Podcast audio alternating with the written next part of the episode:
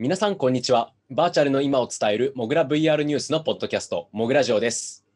モグラジオでは毎週報じている情報やニュースから注目のトピックを解説していきます。パーソナリティは私、副編集長の水原由紀と、はい。編集長のすんくぼでお送りします。はい、皆さん、今週もよろしくお願いします。はい、よろしくお願いします。えあっという間にクリスマス終わっても年末でございますよ。いやー、いよいよおしまいですね、2020年。おしまいですね、2020年も。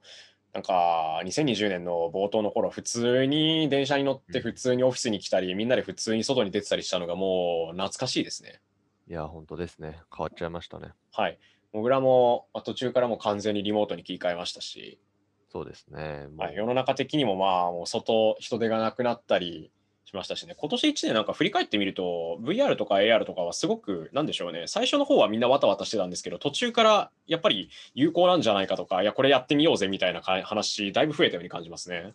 そうですね。まあ、やっぱす最初はそのコロナでみんなこうお金を使わなくなったりとか、企業もお金を使わなくなったりとかで、まあ、なんはいかこう、緊張感の漂う展開が半年ぐらい続きましたけど、まあ、だんだんそのね、やっぱりこの状況下でどうしていくかみたいな時にうん、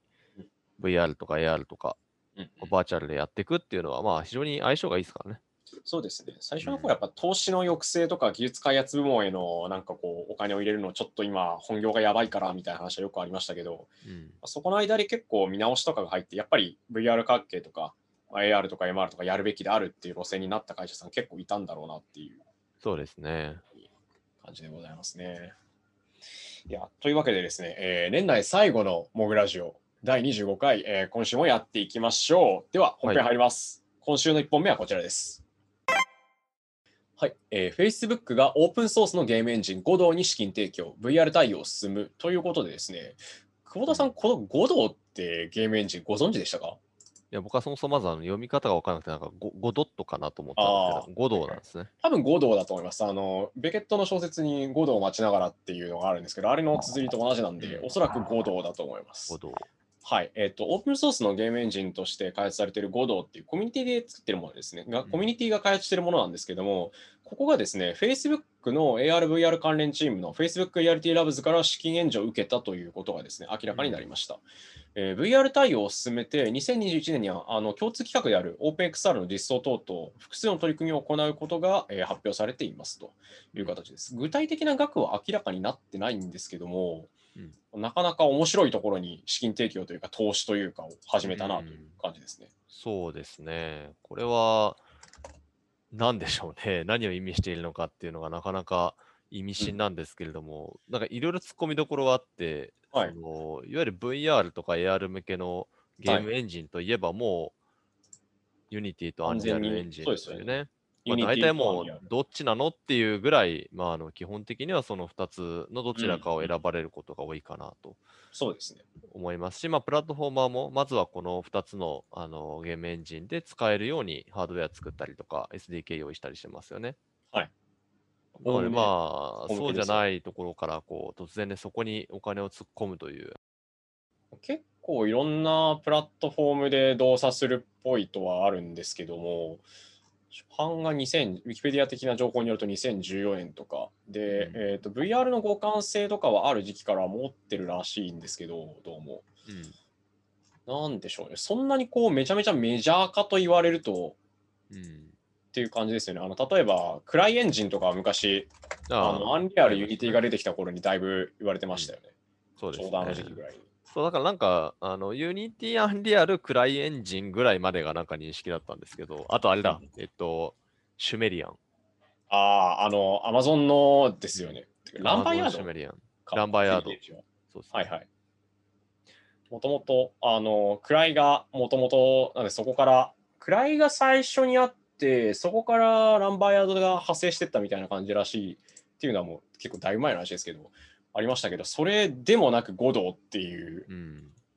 5道エンジン詳しい人いたら、ぜひあの、これコメント欲しいですね。一応なんか、ここの援助を受けて最高レベルの VR 対応をするというふうにどうも言っているということで、まあ、OpenXR への対応だったりとか、はいはいはい。あとはもうバルカンへの対応とか、うんうんあと、いクエスト2みたいな一体型の VR ヘッドセット向けもいけるようにするとかモバイル向、けとかね。うん。レンダリングの最適化もやりますよみたいな話はしており、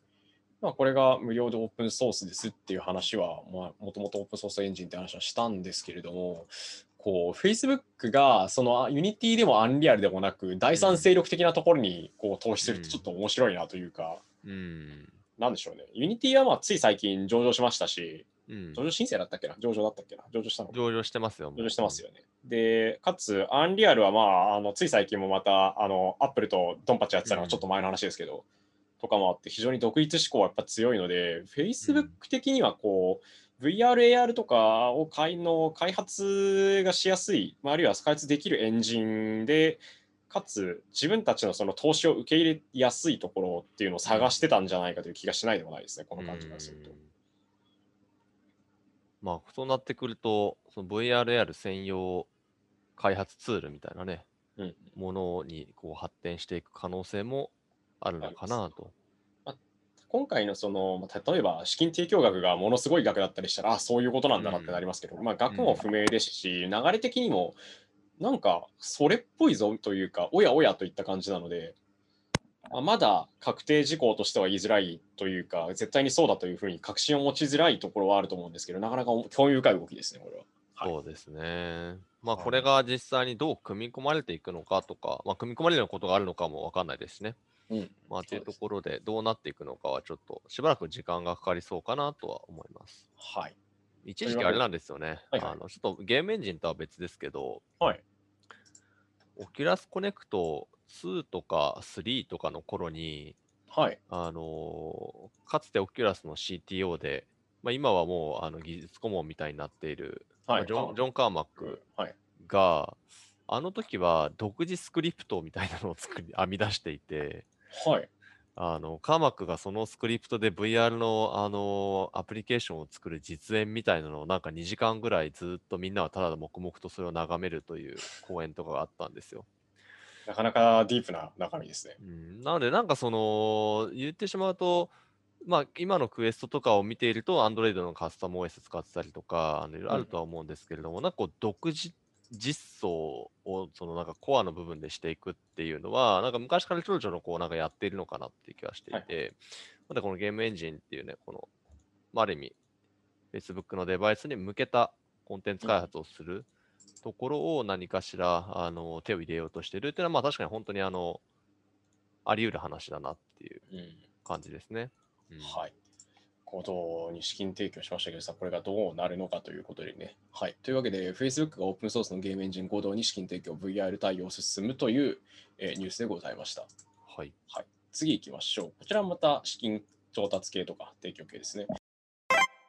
えーソーシャル VR のレックルームが、えー約2000万ドル調達、ユーザー数は昨年比3倍に。ということでですね、ソーシャル VR、まあ、みんなで VR 上で交流できる SNS 的なものなんですけども、これを開発しているレックルーム、えー昔は Against Gravity という名前だったゲームスタジオがありまして、ここがですね、シリーズ C ラウンドで、えー約20.6億円、2000万ドルの資金調達を行いました。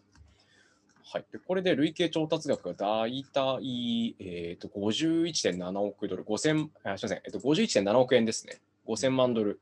うん。に到達してます。今回あの、すごくでっかいというか、世界最大規模のベンチャーキャピタルのセコイアも参加しているということで、結構注目されているのが分かりますね。いや、レックルームはなんか順調に育ってますよね、ここは。そうですねう、んかなり。まあ、いわゆるあの VR の中でいろんな人と交流をしながらゲームを楽しむというあの、まあ、サービスですね。はい結構 VR のあの初期の頃、2016年ぐらい、17年ぐらいかな、16年、17年ぐらいからローンチして、で、淡々とユーザーを伸ばしていてうん。っていう形人で。気ありますよね、昔から。うんですね。今、月間アクセス数が2020年9月だと4000万回ということで、まあ、ちょっと延べだと思うんで、うん。ユーザー数ではないわけです。だからユーザー数自体も今、前年比3倍ぐらいに増えているということで、ただあれなんですよね、あの他のあの VR のサービスとかでも今あるアクションですけれども、VR のヘッドセットのユーザーが爆増してるかっていうと、それだけではないってとこですね。あの、2D のね、うんディスプレイとかの路線ですよね。そうですね。なので、コンソール、PC とかあとは確か PS4 版もあったと思うんですけど、はいはいまあ、そういうものだったりとか、あと、まあ、スマホですね。スマホ対応もしているということなので、このあたりのアクセス数が合わせてうん伸びているという感じですね。完全にその VR だけでっていうわけじゃないぞとうん。いう形ですけど、まあ、ずっとこう VR の方も、確かクエスト2向けにも新しいコンテンツを今年実装してたりするので、かなりかなりユーザーが伸びてて、うん。今年コロナ禍で他の人と触れ合ったり遊んだりコミュニケーションを取るっていうところでやっぱりすごく注目されたのかなっていうところはありますね。まあ、あと最近彼らがすごく強めているあの方向性が、はい。ユーザーが作るというあのクリエイターツールとしての,、あのレックルームという側面で、まあ、これいわゆるマインクラフトとか、あのゲームを自分で作るとかですよね。あのうんトリガーというか、いわゆるあの RPG 作るとかやってた人は分かると思うんですけど、そうですね。なので、あのレックルームって名前の通り、こうゲームするところはルームと呼ばれている部屋なんですけれども、そのルームっていうのをユーザー自身が作ることができるようにするというのが、あの彼らの今のあの方向性で、やっぱこれが非常に受けているというふうに、僕も直接話聞きに行ったんですけど、言ってましたね。い2年ぐらい前ですけど、1年前か。なんだか、あの、これ、記事の方にもあるんですけど、ロブロックスですよね、路線的に。そうなんですよね。まあ最近上場が予定されているはい。ロブロックスという1億人以上ユーザーがいるゲームのあのエコシステムの作り方と、まあ、非常に似ているということで、まあ、それの VR 版っていうことですよね。うんただ今、その スマホ版対応とかをどんどん強化していってしまっているので、はい。結構 Roblox の違いが なんかなくなってきているのではないかという懸念がありますよ自体もね。もともと VR 対応、VR ヘッドセット対応はしていたはずなので、うんだんだんこう、 Rec Room は VR、ソーシャル VR ですっていう話から来ていて、 Roblox は、いや、ゲームプラットフォームですって話から来てるっていうところはあると思うんですけど、なんていうか、目指すところがほぼ同じになってきてるように感じますね。そうですね。まあ、あとはこその、それを何で体験するのかっていうところで、じゃあクエスト対応してるものは何かって言ったら、まあ、レックルームしかないですよね。うんで、PC だったら両方できますよねとかって話なので、まあ、これは、こういう VR 対応の、こう、まあ、濃度が違う、あの、うん手厚さが違うのかなと思うんですよね。だからこれが VR が普及していったときに、まあ、どっちに転ぶかみたいなそうところなのかなと。今の段階でクエストでも動くぐらい、クエストのユーザーも、あとスマホでただ遊んでるユーザーも同じクロスプラットフォームで遊べる状態なので、まあ結構その、プラットフォーム側の苦労は凄まじいはずなんですよね。処理負荷だったりとかも含めて。うんだから今、フォートナイトとかも普通にコンソール、コンシューマーキーと、それからスマホの人が遊べるじゃないですか。クロスはそうですね。そうですね。でも、まあ、多少はいろいろあるとは思うんですけれども、まあ、基本的に違和感なく遊べる、一緒に遊べるっていうところで、うんまあ、じゃあ今後ね、VR のユーザーが増えたときに、一体型の VR と遊んでる人と、他のやり方で遊んでる人が一緒に遊べるっていうのは結構あの強みにはなるんだろうなと思います。そうですね。すでにクロスプラットフォーム路線にまあ手をつけているというか、やっているっていうことだと思うので、そこの分のアドバンテージにはなるかなと思いますクロスプラットフォーム対応って今でこそ当たり前のようにやってる会社うん。たくさんありますし、ゲームもたくさんありますけど、本当大変そうですからね、話聞いていやー特に VR はやっぱ大変そうですね。そうですね。PC 向けの VR をあのクエストに持ってくるだけで皆さんとても苦労しているので、うんうん。やっぱ一体型のあのこう非力さみたいなところがかなりハードルにはなってるはずですけど、まあ、それをこう超えてきているあのアプリケーションがまあどうなっていくかなのかなというふうには思いますね。はい。はいはい。というわけでですね、えー、クルームが約2000万ドル調達、ユーザー数は昨年比3倍にということでございました。はい。えー次行きましょう。えースマートグラスのビュージックス、株価が急騰、ある企業での採用が理由かということでですね、えー12月18日、米国東部標準時ですけども、えー AR だったりスマートグラス等々を手掛けているミュージックスコーポレーションという会社があります。あの、こちらのですね、スマートグラスは、例えば空港での荷物の積み込みだったりとか、あるいはコンテナ、まあ、その手の荷物系というか、荷物というか郵送、搬送系ですね、とかで使われたりするんですけども、そこの株価がですね、なんと1日でだいたい38.7%、40%近い上昇をうん見せたということです。えっ、と、これなんですけども、前日に発表された、あの、とある会社にスマこのスマートグラスを、ビュージックスの M400 ってやつを導入するという話が出たことが理由だとされています。うんで、どこかっていうとですね、えー、エンバイロテイナーという会社がありまして、ここがあの新型コロナウイルスのワクチン輸送に使われているコンテナとかの、えー、おそらく冷蔵関係とかそういった技術だと思うんですね、これ。うんのところで使われるってことで、新型コロナウイルス関連株というふうにおそらく判断されて一気に上がったんじゃないかなと。あまあ、新型コロナウイルスワクチン株ですかね。そうですね、ワクチン株ですね。うんはいかなり変わってますね。スマートグラスとか AR グラス系のとか、例えば、まあ、現場で、まあ、VR もそうですけど、現場で直接訓練ができないとか、作業が難しいときは遠隔でじゃあ人に教えようとか、遠隔指示しようみたいな流れって結構前からあったと思うんですけど、ここで一気にまた流れが来るというか、株価が一気に増えるっていうのは、そのあたりの需要がまだ根強いこと、根強いというか、ずっと強いことを示しているのかなと思います。うん。まあ、ビュージックスのスマートグラスは、まあ、本当にいろんな製造業だったりとかでも使われている、まあ、そこそこその完成度としては高くなっているデバイスなので、うんでなおかつスマホとつないで、まあ、そこでアプリ起動してはい、情報表示してやるっていうものなので、まあ、あの、アプリケーション作る側も楽ですしね。うんなので、あの、最近も導入がいろいろ増えてたところかなとは思うんですけど、さらにブーストしたという。そうですね。うんかなり、まあいろんなところに出し続けている会社さんでしょうね。ここで。ちなみに年初の比較だと株価が大体3 280%上昇だから3倍 ?4 倍くらいになってるみたいですね。うん。フィジックスさん、すごくあのいろんなところでここで使われていますっていうアピールに余念がないというか、あのうん常にどこかしらでなんか使われているっていうのを頻繁に出してきてくれるので、はいはいはいすごくやっている感が出てくる会社です、うんここは。非常に。まあ、あの、AR グラスっていう、まあ、よく言われるものよりは、そのスマートグラスっていうあのタイプのものになるので、あの若干その用途だったりっていうのは限られてくるとは思うんですけれども、まあ、うんそこがとても、まあ、伸びてるっていうのもねうん、それはそれで、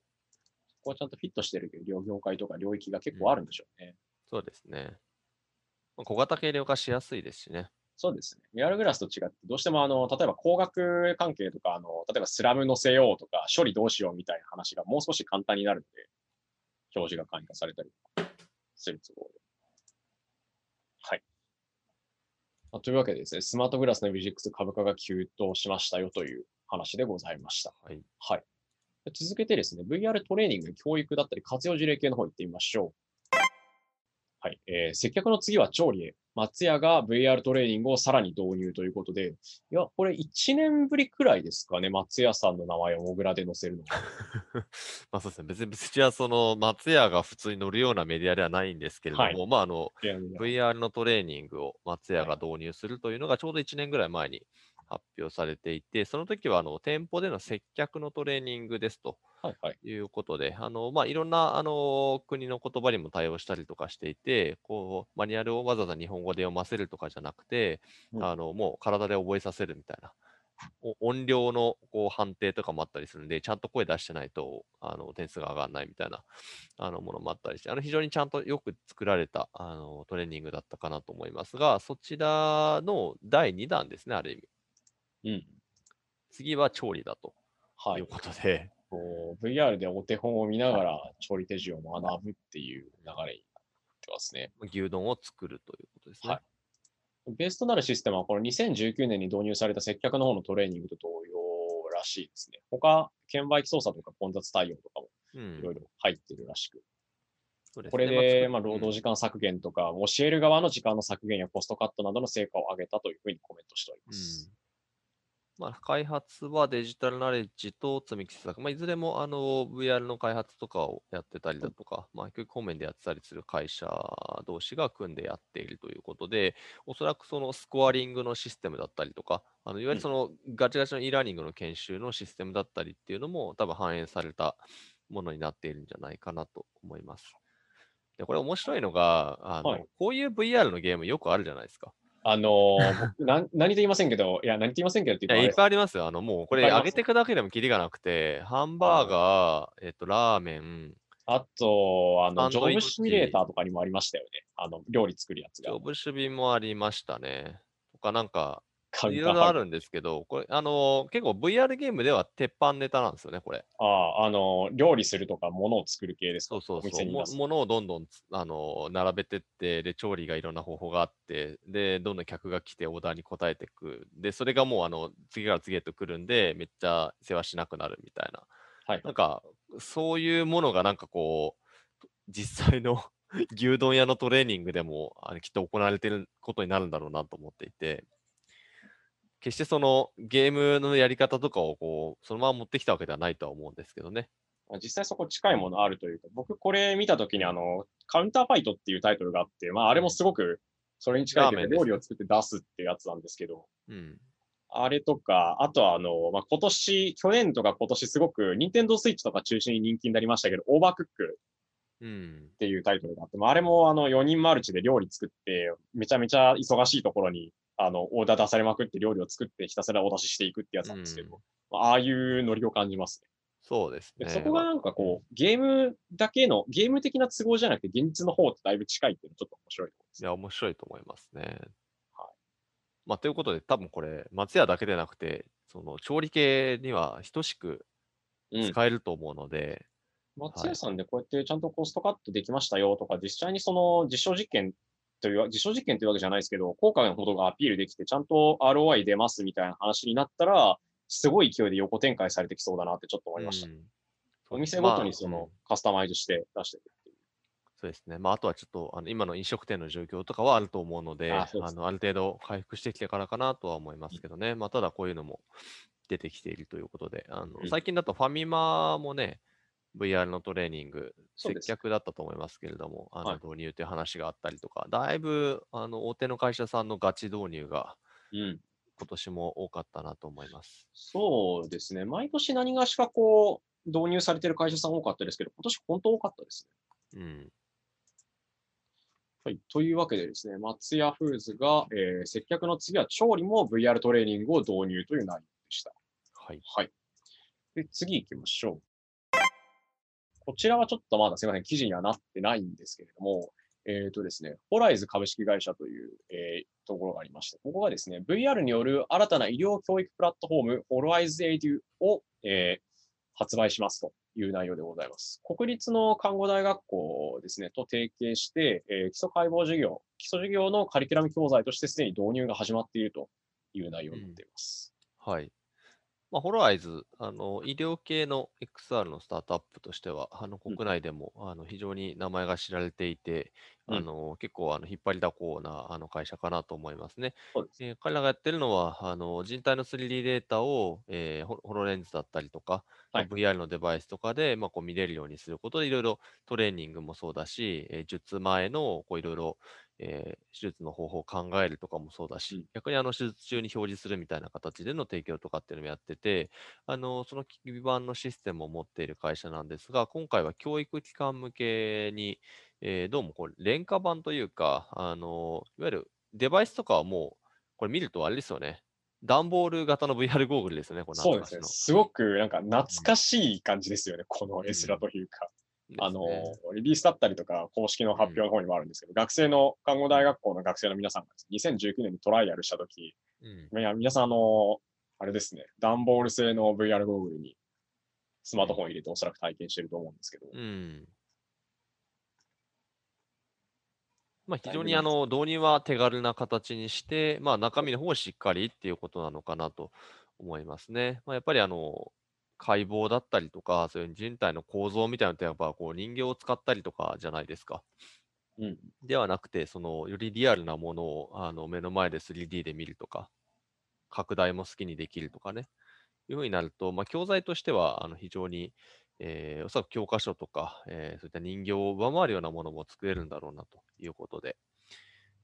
まあ実際にこれ、はい。国立看護大学校の中先生のコメントとかも入ってますけどね、そう。か、うん、見学実習とはちょっと異なりますというような話もあって、まあ、自分が好きなように 3D モデルをこう動かせるっていうのは、あのかなりその学習としては体験学習に近くなるので、やっぱあの印象とか、ね、インパクトもあの強くなりやすいっていうことなんだろうなと思います。ぱりあの VR 関係の教育だったり学習だったりって理科学、まあ、理科とかいわゆるステム教育系のやつとかでも、まあうん。さすがに、いやでも数学もあるか、あのあれです、えっと、ドワンゴさんのうん。N コのプレミアムだったかな、うんで、あのそうですね。VR 教育システムをこうバーチャルキャストさんたちと協力してやってますっていう話が、うん。よりあの本格的にや導入しますみたいな話がうんうん。ちょっと前にありましたけど、あれとかと同じように、目の前で見せて実際に体験してもらってめちゃめちゃ効くんですよね。そうっすね。うん。そこのところをやっぱり期待してるところあるのかな。あとはね、やっぱりこう、えーと人体解剖とかだったりの検体だったり、あと、その解剖用の模型といいますか、人体模型とかも、例えば3人とか4人に1体みたいな感じで振り分けるのもかなりきついと思うので、いろいろうん。数的に予算的にとかいろいろあったりして。そのあたりを、まあ、ちゃんとバーチャルの方で、今まで難しかったところをデジタルバーチャルを使うことでもっと楽にしていこうというう、ん。もっと学べるようにしようということですね。そうですね。まあ今後は医療教育プラットフォームにしていきたいということで、まあ共同でコンテンツを作っていきますという話ですので、まああの、これホロワイズのある意味こう新機軸かなと思いますので、まあどうなっていくかかな。そうですね。だいぶ医療系の VR 関係もオストとかあの辺も含めてだいぶ出てきた感じはありますね。はい。日本だと少ないんですよね。なので、うんあのー日本で VR とか AR の医療をやってる会社って本当に少ないので、あのそういう意味ではホライズにも頑張ってもらいたいなと思いますし、逆にまあプレイヤーがもっと増えてもいいんだろうなっていうふうには思うんですけどね。まあいろいろ壁は高いんだと思いますけれども。うん、そうですね。はいはい。というわけで、えー VR による新たな医療教育プラットフォーム、ホライズエデュがスタートという内容でございました。はい。次行きましょう。えー国土交通省がプロジェクトプラトを発表、えー 3D 都市モデル活用とオープンデータ化を推進ということでですね、えー日本の国交省がですね、22日、えー 3D の都市モデルの整備プロジェクト、プロジェクトプラトというものを発表しました。あと、ポータルサイトもセットで公開されています。うん、これは、なんていうか、国主導でかなりデカめというか、のプロジェクトになっておりまして、えっと、都市計画の基本図とかだったり、まあ、地図の方ですね、の二次元の情報と、航空測量、まあ、飛行機飛ばしたりして得た建物や地形の形状高さを組み合わせて 3D モデルを作って、さらに建物や土地利用状況を調査したものを合わせて、情報付与することで、3D の、まあ、都市の単純な 3D モデルとかじゃなくて、もうそこで何が行われているとか、どういう場所であるっていうところも、情報が付与されたものを作ろうという計画ですね。うんなんていうか、あの、場所は限定されますけど、超すごいマイクロソフトフライトシミュレーターみたいな。うん。まあデジタルツインですよね、これは。そうですね。完全にデジタルツインですね、これは。これを国交省が主導でやりますといううん。内容になっております。これ、なかなか、なんかサイトがまず洒落てますよね。あの、これ、パートナー一覧見るとわかるんですけど、ライゾマティクスさんがいらっしゃいまして、うん。おそらくクリエイティブの部分結構担当されてるんじゃないかなと思いますね、そのあたりは。うん。名前も洒落てますしね。そうですね。フラットですよ。あの、まさか、あれですね、すあの、この仕事をしててジル・ドゥルーズっていうこと言葉を言うかどうか迷うみたいな書かれてるの初めて。あの、うんうん哲学者のフランうんスで現代思想って言われる範囲に入るんですけど、そこの著書の中に千のプラトっていうのがあってですね、みたいな話が、一応アバウトのところに由来が書かれてたりするんですけど、ポポータルサイトの結構だから、なんかこう思い出の強そうなうん。プロジェクトですよね。あ思いや、なん想かその、日本なんか 3D データ化プロジェクトとかじゃなくて、なんかもう、プロジェクト名からして、なんかここうう、ね。洒落てるというか、かっこつけてるというか、うん。はい。でですね、まあ、こんな感じで、まあ、プラット、プロジェクトプラットということでやっていうことになっていまして、まあ、例えばこれでいくと、あの、都市環境のシミュレーションなんかはいくつか、もうすでに、えーと防災のユースケースとかですね、例えばあの、うん浸水想定区域図の 3D 化だったりとか、他はあの、歩行車両変化の可視化なんていうのをパナソニックさんが協力してやったりうんと。かっていうのもありますね。そのシミュレーションへの利用だったり、データの可視化、都市計画活用だったり、まあ、あと、この手のデジタルツインとかって話が出てくると、真っ先にまず AR クラウドですよ、出てくうる、ん。我々的には。そうですね。あの、AR で、例えばどこに何があるみたいな情報だったりとか、あるいはそれを、アプリを終了してもそこに残しておくみたいな発想だったりするんですけど、まあ、これかなり説明するとすごく長くなるんですが、AR クラウドは。モグラの方に2018年、19年ぐらいにですね、あの、投資家の方が、投資をやって関係で VR 方面をやってた方がまとめてくれたすごくわかりやすい記事があるので、そちらを読んでいただければと思います。うん。他にもパートナーが結構そうそうたる顔ぶれというか、うん。という感じですね。角川スキ総合研究所、日建設計、NEC パナソナパナソニック、先ほどのライゾマ、日立、三菱総研、森ビル、アクセンチュア、うん。あとは測量関係だとパスコさんとか、なんかすごく日本のいろんな会社が集まっていて、なんかあの非常にあの Google とか Apple を意識しているんだろうなという気はしますね。やっぱり Google とか Apple もあの 3D マップ作りみたいなのとかは組んでいたりするじゃないですか。はい、はい。で、まあ Apple とかも今 3D のソリッドビューみたいなのを作ろうとしたりとかしていて、まあきっとその3次元データみたいなのは、あの、まあ遅かれ早かれきっと日本のも取りに来るんだろうなとは思うんですけれども、うんまあそこの 3D データを、まあある種その、まあ海外の他の会社が持つのではなくて、まあ日本としてまあ持っておこうと、しかもそれもまあオープンソースで出していっちゃおうみたいな、まあそういう思想なのかなという気はしていますね。あの手の会社というか、海外でよくあのスタートアップとしてスタあの始まった AR クラウド系の会社って結構買収されてますよね。ブルービジョンとかは確か2018、19年だったかに Uber に、リフトですね。リフトか、うん。リフトに買われてますし、で、えーっと、6D はこの前ナイアンティックで、この前って言っても結構前ですよね。今年ですね。はい。1月ぐらい。6DI っていう AR クラウドの会社も、えーポケモン GO のナイアンティックに買収されましたし、4月。あと、スケープっていうところが、えー Facebook に買収をされてたりとかってことで、まあ、結構その、まあ、Google、Apple はもともとやってたと思うんですけど、まあ、他の会社もどうもこういう要素技術を持っている会社をこう買収するような動きも出たりしているということで、まあ、結構その現実世界のあの 3D データ化っていうのは、あの多分大きなあのポイントになっているんだろうなということですね。まあ、それをまあ日本がある意味、ある意味こう行政と民間の連携で自分たちでもデータを持とうとしているっていうことで、まあ、結構その公開されているそのプレビューみたいなのは、だいぶ精緻な 3D モデルが出ているかなということで、なんかこう、ただのこう灰色のボックスがずらずら並んでるっていうよりは、結構見た目の部分も含めて、そうですね。ちゃんうんと、ささいくつかあの設定でこれを重ねていくみたいなのが今、うんビューアーであるんで、それで見れたりするんですけど、が建物の面積とか構造のデータとかまで入ってたりとか。ね、どういう利用されてるみたいなところも含めて、うんで、これがあの、しかも一般に使えるようにオープンデータ化されるらしいんですよね、将来。うん。かなり、その、国の方とかだったり、いろんな組織と組み合わせて監主導でデータを準備するので、皆さんでぜひ活用してほしいという。まあうん他にもハッカソンやアイデアソンの開催なんかも告知されてたりして、だいぶ盛りだくさんでしたね、これはそうで。すね。まあ、行政主導の 3D データでいくと、あの、静岡県とかがね、あの、はいはい 3D データをあの無料で公開して自由に使ってくださいねとかってやってますけれども、まあそういうのの国版っていうことなのかなってことで、まあ、これうまくいったらすごいいい税金の使い道だとは思うんで、うんまあぜひ頑張ってほしいなと思います。そうですね。うん。はい。なかなかね、どうしても難しいところあったりとかもするとは思うんですが、これはぜひ見ていきたい流れですね。でちなまあ一応みに今僕も、うんはいあ、どうぞ。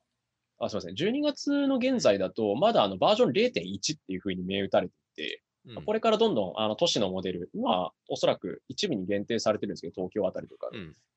あたりからどんどん広げていく、えー、に1月から3月、に来年の1月から3月ですね、かけて約50都市の 3D モデルを追加公開したり、他のデータも公開されたりとか、すごい。で、4月にはバージョン1になってデータセットをオープンデータ化ししたり、えーうんデータの使用書だったり、ユースケースジュレーションのドキュメント整備などなどが行われる予定だそうです。うん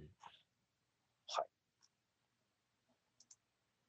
いや、僕ももともと行政にいた人間なので、あ、そうですよ。はい。まあ、行政主導のプロジェクトでね、どうしても、あの、打ち出しは良かったんだけれども、点々点みたいなところって多いので、はいこれは、まあ、来年の4月にも早くも、あの、お披露目が来るっていうことなんで、ちょっとこれね、開発にどれぐらい使えるのとかも含めて見てみるといいんじゃないでしょうか。楽しみですね。プラトン。はい。余談なんですけど、これ記事書くときに僕は最初はあの AR クラウドデジタルツインですってめっちゃ書きたかったんですけど、うんうん。どうし、えこうあの、実はこのプラトンのサイトでデジタルツインって一言も書いてないんですよ。ああ、あえて言ってないんですかねお。そらくは。まあ、その辺もあって、これ書いておけばよかったな。まあいいや、これは余談です。はい。というわけで、国土交通省が 3D 都市モデル活用やオープンデータ化を推進、プロジェクトプラトーが発表されました。という内容でございます。はい。えー次行きましょう。ここから先はちょっとエンタメ寄りだったり、ライブ、モグライブの方の話題になりますね。はい。えー閉園した豊島園をバーチャルで体験できるサイトが登場ということでですね、はい。あのー練馬区のですね、今年閉園してんですね、確か、豊島園ですね。今年ですね。はい。まあ、遊園地がありまして、あの結構、人気、めっちゃ人気で、なんかこう、東京、てか舞浜にある某施設みたいな超人気というわけではないんですけど、かなり住民だったり、あるいは東京市近郊の人たちに含めて親しまれていた遊まあ、園地。老舗ですよね。プールもあったりとかして。超老舗ですね。うん。ここが今年あの閉園になったんですが、それをバーチャルでもう一回体験しようというか、これおそらくあの、普通に現役稼働してる時にいくつも撮ったんでしょうね。うん。ジェットコースターに乗ろうとか、うん。ったり、施設の案内があったりして、なんていうかメモリアルサイトみたいな感じですね、これは。そうですね。まあ、これ、あの、な、なぜこのタイミングで紹介しているかっていうと、まあ、そのデジタルツインの話もそうなんですけれども、やっぱりこう、3D で残しておくことの意味みたいな。で、これはあの 3D ですらなくて、多分360度動画の組み合わせなんじゃないああ、映像か、あの360度写真のあの組み合わせなんじゃないかとは思うんですけれども、はいあのこうただ写真を撮って残しておくよりも、まあ、360度ぐるっと撮っておいた方が、うんアーカイブも、なんというか、見たときに、あのーあ、こうだったよな、みたいな。いろんな人のいろんな思い出が詰まっていると思うんで、まあ、自分のね、あの好きだったところとか、何かがちっちゃい頃あったところとか、まあ、そういうのをこう見れるようにしておくっていうのは、これなかなかアーカイブとしての価値が高いんだろうなっていうふうに思いますね。もちろん 3D であったら、よりその中をいつの日か VR で歩けるとか、あの それこそそのなんか、あバーチャル豊島園を改改めて作り直すとか、まあ、いろいろできるとは思うんですけれども、この手の、あの、まあ、アーカイブっていうのはすごく、あの、価値はありますね。価値がありますし、まあ、今後もいろんなところでやられるといいんじゃないかなと思いますね。なんというか、Google ストリートビューとかで、いついつの年代の場所、どこそこみたいなのが指定できるようになるとうん、面白いかもしれないですね。ああ、もちろんこれ、商業施設なんで多分普通に Google ストリートビューとかあの Google のカメラは入れないところだと思うんですけど、うんうん、まあこういった形でメモリアルサイトとして残していくっていうのは、なかなか、いやいいというか、素敵な試みだと思います残して。おくとね、面白いですよね。100年後とか200年後に見れるみたいな。こういうのがあってみたいなとか、歴史的絶対な見たいですよね出てきますしね、だって1600年の関ヶ原見てみたいじゃないですか。それは確かにあります。武将が全員あの、なんかクソでかい360度カメラつけてるって思うとちょっと笑えちゃいます。まあ、それはあくまでイメージなんですが。ああ、これはいいですね。こう、鑑賞というか、ある種のエモエモーショナルな部分が刺激されます。うん例えば、ねあの、僕これ余談なんで、た完全に余談なんですけど、自分があの、通っていた幼稚園があって、うん小さい頃に。あの、自分が中学だか高校のあたりに、体育館だかを移設したり建て直したりして、あの、グラウンドがなくなっちゃったんですよ。うんうんかなりでかく。で、遊具とかも変わっちゃったんで、そういったところ、自分の昔の思い出になっているところとかが、まあ、残ってたらいいのになとは思ったこともあるんですが、あーまさしくそういう試みの一つです。そうですね。そういうのですね。やっぱ写真とは違いますからね。そうですね。2D の写真じゃなくて、周り全部見渡せるとかになってくると変わりますし、うんいやー、Google マップ、あ Google ストリートビュー見る、あの、 Oculus Quest とかでもアプリもありますけど、 Wander とか、うん、あの手のやつで、こう、ぐるっと見たりすると、ああ、僕が昔通ってたとことか、昔行ったとここうだったな、みたいなのがあったりするんで、非常に面白いんですよ。そうですね。そういうのが将来にできる可能性が残されていくっていうのは素敵です。はい。WebVR に対応していれば Quest とかでも見れるはずなんですけど、ちょっとそこまで未確認なんでわからないですけど。うん。ちょっと後で試してみようかな。いけるかどうかはさておき。はい。というわけで、えー閉園した豊島園をバーチャルで体験できるサイトが登場しましたということです。ちょっと見てみると面白いと思います。はい。はい。えーそして次行きましょう。これ結構ですね、あの、今週出して人気があった記事なんですけども、うん。えー全部まとめて一気に充電。 Anker から Oculus Quest 2の充電ステーションが登場。うん。はい。えーモバイルバッテリーとかね、まあ、いわゆるモバイルブースターとかだったり、充電器とかでも散々お世話になってる Anker さん。Anker というメーカーがあるんですけども、僕も今、あの、このデスクの前にありますよ。あの、置くだけで充電できるやつ。ああ、便利ですよね、あれ。便利ですね。ケーブル繋がなくていいんで。まあ、その Anker さんがですね、 Oculus Quest 2向けの充電ステーションを発表しました。うん来年の2021年の1月後半を発売予定にしてるんですけども、これいいのがですね、うん本体とコントローラー全部まとめて置くだけで充電できるようになるっていう。あーあ。これあれですか？コントローラーの電池は専用電池に切り替えるんですね。そうですね。コントローラーの電池を専用電池に切り替えて、あとはあの、電池を、その、なんだ、電池入れるところのこのカバーですね。これも、えっ、と、専用の端子がついてるものに切り替えて、でおそらくヘッドセットの横の部分のあの USB Type-C も充電用のドングルか何かで、うん。充電用のドングルっていうかまあ、それで埋めて、で、ドックに置くと自動充電されるようになるってういう。ん。あ、無線充電じゃないんですね、さすがにね。あ、そうです。さすがにさすがに。そのあたりはちゃんとあの、有線というか、つなぐ形で充電が行われる仕組みになっています。うん。いや、これ、まあ、便利そうっていうのと、あと、いよいよそのね、アンカーみたいな、こう、まあ言ってしまうと、こう、周辺機器だったりとかの、まあ、言ってしまうと大手がね、大手メーカーが、その VR のヘッドセット向けの専用の機器を出してきたっていうところですね。そうですね。アンカーっていうともう本当にスマホ向けの周辺機器とかで Amazon で調べるとまず出てくるのアンカーみたいなとこありませんか、うん。いや、そうですよね。もうモバイルバッテリーとかもアンカーだらけですからね。アンカー、アンカー、あれもアンカーだし、大体のものは、その、なんでしょうね。電子機器、ディスプレイにつなぐものとかだったり、電源を入れるものとかだったりすると、大体アンカー製の製品がどっかで出てくるんですけど、うん。とうとう、オクラスクエスト2に至って、専用の充電ドックを、充電ステーションを出してくるに至ったっていうのは結構、風向きが変わったというか、おそういう時節になったのかっていう感じですよね。そうっすね。まあ、これがそうね、アンカー自身があの作ったのか、まあ、もしくはそのなんか Facebook が何か裏であのつっついてるのかどうかとかまではわからないんで、なんとも言えないんですけれども、まあ、ただ、当然、あの、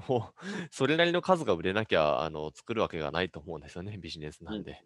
なので、そういう意味では、あの、やっぱクエスト2のあの販売台数とかっていうのが、やっぱりその、こういったアンカーから見ても無視できない数字になってきているのかな、その可能性があるというふうに見ているんだろうなというところまでは言える、言えますね。うんむしろ値段が高いですね。86.99ドルなんで。そうですね。まあ、1万円出してお釣り返ってくるぐらいの価格なんですよ。うん。そこそこ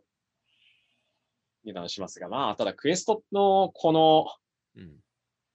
充電のね、電池なくなった後にわざわざカバー外して電池入れ替えて入れるのがみたいなうん。ところあったりしますからね。本体の方はまあケーブル一発だからまだしも。うん。まあ、あと地味に置く場所に悩むんですよ。ああ、2とかってやっぱなんかゴロンと転がしておくとなんかちょっとグラグラしてるしとか、うんコントローラーもなんかこうなんか立てるみたいな感じだと思うんですけど、モグラちゃんとの置きたいねみたいそうですね。モグラのあのオフィスなんかでもクエストとかだったり、あと VR ヘルセットって大体壁にあの吊るしてるじゃないですか。な。うん。フックつけて。まあ、皆さん、あの、いろんなところの写真見てもヘッドセット系って、まあ、大体置くんじゃなくて壁に吊るしてるケースが多い。まあ壁に穴開けれればいいんですけどね。そうですね。まあ、もしくは、あの、突っ張り式の、あの、ラックみたいなやつ、うん。網ラックというか、を使うのがいいかなと。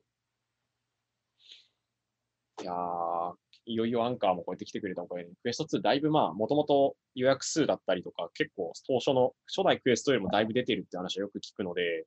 これからもどんどん売れてくれると嬉しいですね。そうですねちょ。うど年末ですし。はい。というわけで、えー全部まとめて一気に充電、 Anker から Oculus Quest 2の充電ステーションが登場という内容でございました。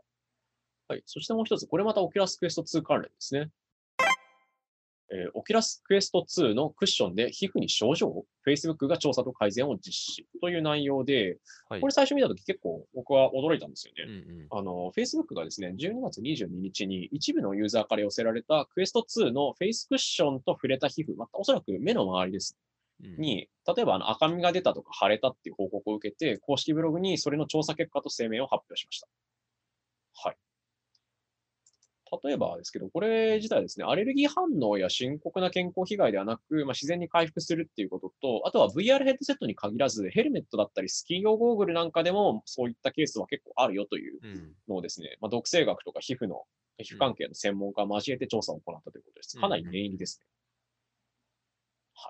まあそれはそうですよね。これ広がるようだったら大問題になっちゃいますからね。で、言ってしまったら、あの iPhone を持った手が金属アレルギーで、金属アレルギーというか、それの物質原因のアレルギーで腫れるみたいな話に近いですよ。ノリで、言うと原因はクッションの素材とスキンケア用品があたりが、それがまああくまで化学反応を起こしてしまうケースもあるよとうん。いうことで、まあ、製造プロセスで使用された物質が関係している場合等々で、まあ、どれとは厳密には特定はできないとは思うんですけども、調査結果を受けて製造プロセスに修正を加えたというふうに話していますね。他にもしあの症状が出た人がいたら、 Oculus のサポートに連絡してくださいというふうに告知が。がされています。まあなんか日本で、その、 Oculus Quest 2使ってる人たちのなんかツイッターとかを見てる限りは、まあ、なんかそういうのを言ってる人はいないかなとは思うんですけれども、まあ、ただ知らず知らずのうちになってたりとかね、うんもしかしたらあの悩まされてる方っていうのもいるのかもしれないなってことで、これ全ユーザーのうち0.01%なので、かなり1万人に1人ってことは、まあ、そんなに多くはないとは思いますねまあ、発生はしますよねうん。確実に誰か。まあそうなった時はもうすすぐ連絡しましょうと。うん。ということですよ。まあ、何よりあの深刻なアレルギー反応だったり健康被害として大きいものじゃないっていうのは、まあ、それは何よりですよね。はいこれちょっとあの取り上げたいなと思ったのは、まあ、はいそれ、事象そのものもそうなんですけれども、多はい分こういうのって、もうあの多分ハードウェアを作る会社にとっては、結構あの覚悟しなければいけない展開だと思うんですよね。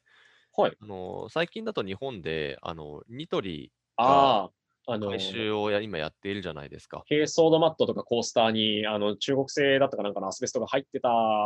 可能性があるみたいな話ですよね。あそうです、そうです。で、今、全品回収していると思うんですけれども、まあ、はいはよこういうのって、言い方はあれなんですけど、よよくあるじゃないですか。あのまあ結構日本でも海外でも昔からいろいろありますよね。プリウスのブレーキがとはか、いはい。あの何かとつきものだと思いますね。なので、ハードウェアをこう扱う、つまり Facebook って別にハードウェアの会社はなかったわけで、そうです。まあ、ハードウェアを扱うようになった Facebook っていうのは、まあ、今後もこういう、あまあ、言ってしまうとこうハードウェア由来のリスクとか、言ってしまえば本当にこれひどかった場合って全品回収じゃないですか、クエスト2もそうですね。そうです。っていう、あのーまあ、状況に、まあ、直面する可能性があるっていうことだなと思ってて、で、結構これ大事なのは、やっぱ彼らがどう対応しているのかなんですよね。うんまあでまあ、今回はあのすぐその結果と、あと,、えーと声明を出して、でもうあの製造プロセスには変更を加えたっていうところまで、別に対応済みですという言い方をしているんですよね。はいはい。これ、あの、あれとちょっとだいぶ違ってて、あの、エリートストラップ。ああ、そうですね。あちらが破損、初期不良で破損しやすいっていう話の時には、結構後手後手に回っていたかなと思うんですよね。うん。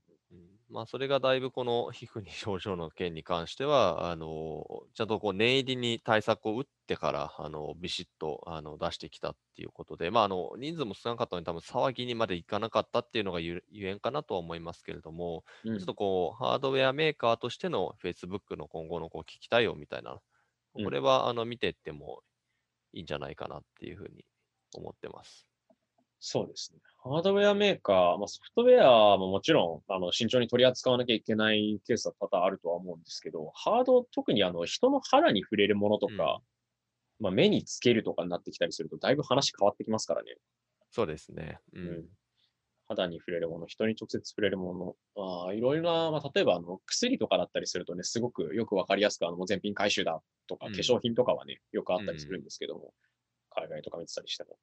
そのあたりはしっかりやっていかなくてはいけないっていうことを、まあ、改めて思い出させるというか、改めてあの自分たちの胸に刻むような感じのそうです。すね。はい。ハードウェアは難しい。いやー、難しいですし、まあ、あの彼らにとっては新規ビジネスということになりますすので、まあ、こううまく対応できるようにしていかないといけないということですね。というわけで、 Oculus Quest 2のクッションで皮膚に症状を Facebook が調査と改善を実施という内容でございました。というわけで、ここまで駆け足でパパッと来ましたけど、いやー、なんか、年末で、まあ、毎年ね、あの、年末とか、あと大型連休の時って、大体あの、国内向けのニュースってあんまり本数がなかったり、あるいは連休中に海外だけが活発だったりするし、ね。あと、ホリデーシーズンに入ったりすると、もう海外も俺たち仕事休みだからっていう感じになって、うん何もニュースがないみたいなことよくあるんですけど、今年は結構駆け込みだったり、このタイミングでドバーっときました。うんそうですね。まあ、それだけいろいろなことを皆さんがしていた1年だったということなんだろうなと思います。はい。いやー、あのーなんでしょうね。今思うと、モグラ VR ニュースというか、モグラ VR の、うん。まあだいぶ前の話になるんですけども、2、3年前とかは、今日はニュースがほとんどないな、みたいな日もうん。あったりしたんですけど、今だと、むしろ、あのー多すぎて、どれをどう取り上げようかみたいなところで迷うそうですね。まあ、インパクトのあるものをやっぱり選んでいかなきゃなとかっていうふうになっているので、ですね。うん。まあ、時代は変わ変わりましたね、これ。まあ、全部片っ端からあの VR も AR も MR も VTuber さんもだったり、スマートグラスもみたいな感じで全部上げてったらもうみんな読めないよってなっちゃうんで、うん。片っ端から上げてったら。いや、だいぶ2、3年前と比べると本当に情勢変わりましたね。今年は特にね。非常に動きの早い業界ですね。年だったように思いますね。あ、すみません。1個忘れてました、ネタ。ネタというか、話なんですけど、いや、あの、年末ということでですね、まあ、ちょうど、あの、これ収録してるのが25日の金曜の夜なんですけども、いや、年末セールが怒涛の勢いで来てますね。うんソフトの、特にゲーム。そうですね。まあ、だいたいいわゆるウィンターセールですよね。 Oculus ストアの年末年始セール、スチームの、えーウィンターセール、PS ストアのビッグウィンターセールということで、うん。 Oculus プラットのプラットフォーム、ね、さらに PC の Steam の方のプラットフォーム、SteamVR のプラットフォーム、それから PSVR の、まあ、PS ストアということでですね、もうみんな1月の5日とか8日あたりまでセールやりますみたいな感じで、うんもう怒涛の勢いです。まあ、ハーフライフアリックスとかね、結構大作がちゃんと値下げになっているということなので、まあ、この機にね、年末年始、まあ、なんかその家族と過ごす人は VR をやりづらいとは思うんですけれども、まあ。あのまあ、とはいえ、あのゆっくりとプレイできる機会かなと思いますし、あとまあ、最近の VR のゲームはだいぶ進化してますので、そうですね、まあ、これを機にプレイしてみるのもいいんじゃないでしょうか。ちょうどあの、ゆっくりやりやすいやつで言うと、あの、テトリスエフェクトとか東京クロノスとか、うん。あの手の、あの、あまり動かないというとあれなんですけど、うん Chronos の方もアドベンチャーゲームですし、うん Tetris Effect パズルゲームだったりするのそうですねそのあたりはかなりうんやりやすいんじゃないかなと。PSVR の方でも、まあ、スター・ウォーズ関係のやつとかだったり、あと、 Rez Infinite とかうん。安くなってたりしますね。名作が普通にお手頃価格でみたいな状態ですね。ハーフライフアリックスも実は25%引きっていう結構今年の3月出た、出てからまだ半年ぐらい、半年が9ヶ月かしか経ってないけど安いとか、あと VR ヘッドセットなしでも遊べるんですけど、話題になった Phasmophobia とか、ホラーゲーム、うんあれも10%引きだったりとそうかします。。ですねまあ、 Oculus Quest 2持っていれば、あの、USB-C ケーブルつなげば、もう普通に Steam のゲームもできちゃいますからね。はい。もう遊ぶしかない。です。あとゲームで言うと、あの、これまた今日出したばっかりなんですけど、ハーフライフアリックスの Steam レビュー数がなんと Beat Saber の Steam のレビュー数を超えたっていううん。話もあったりして、まあ、今年出たタイトルだったり、今年のなんていうか VR の、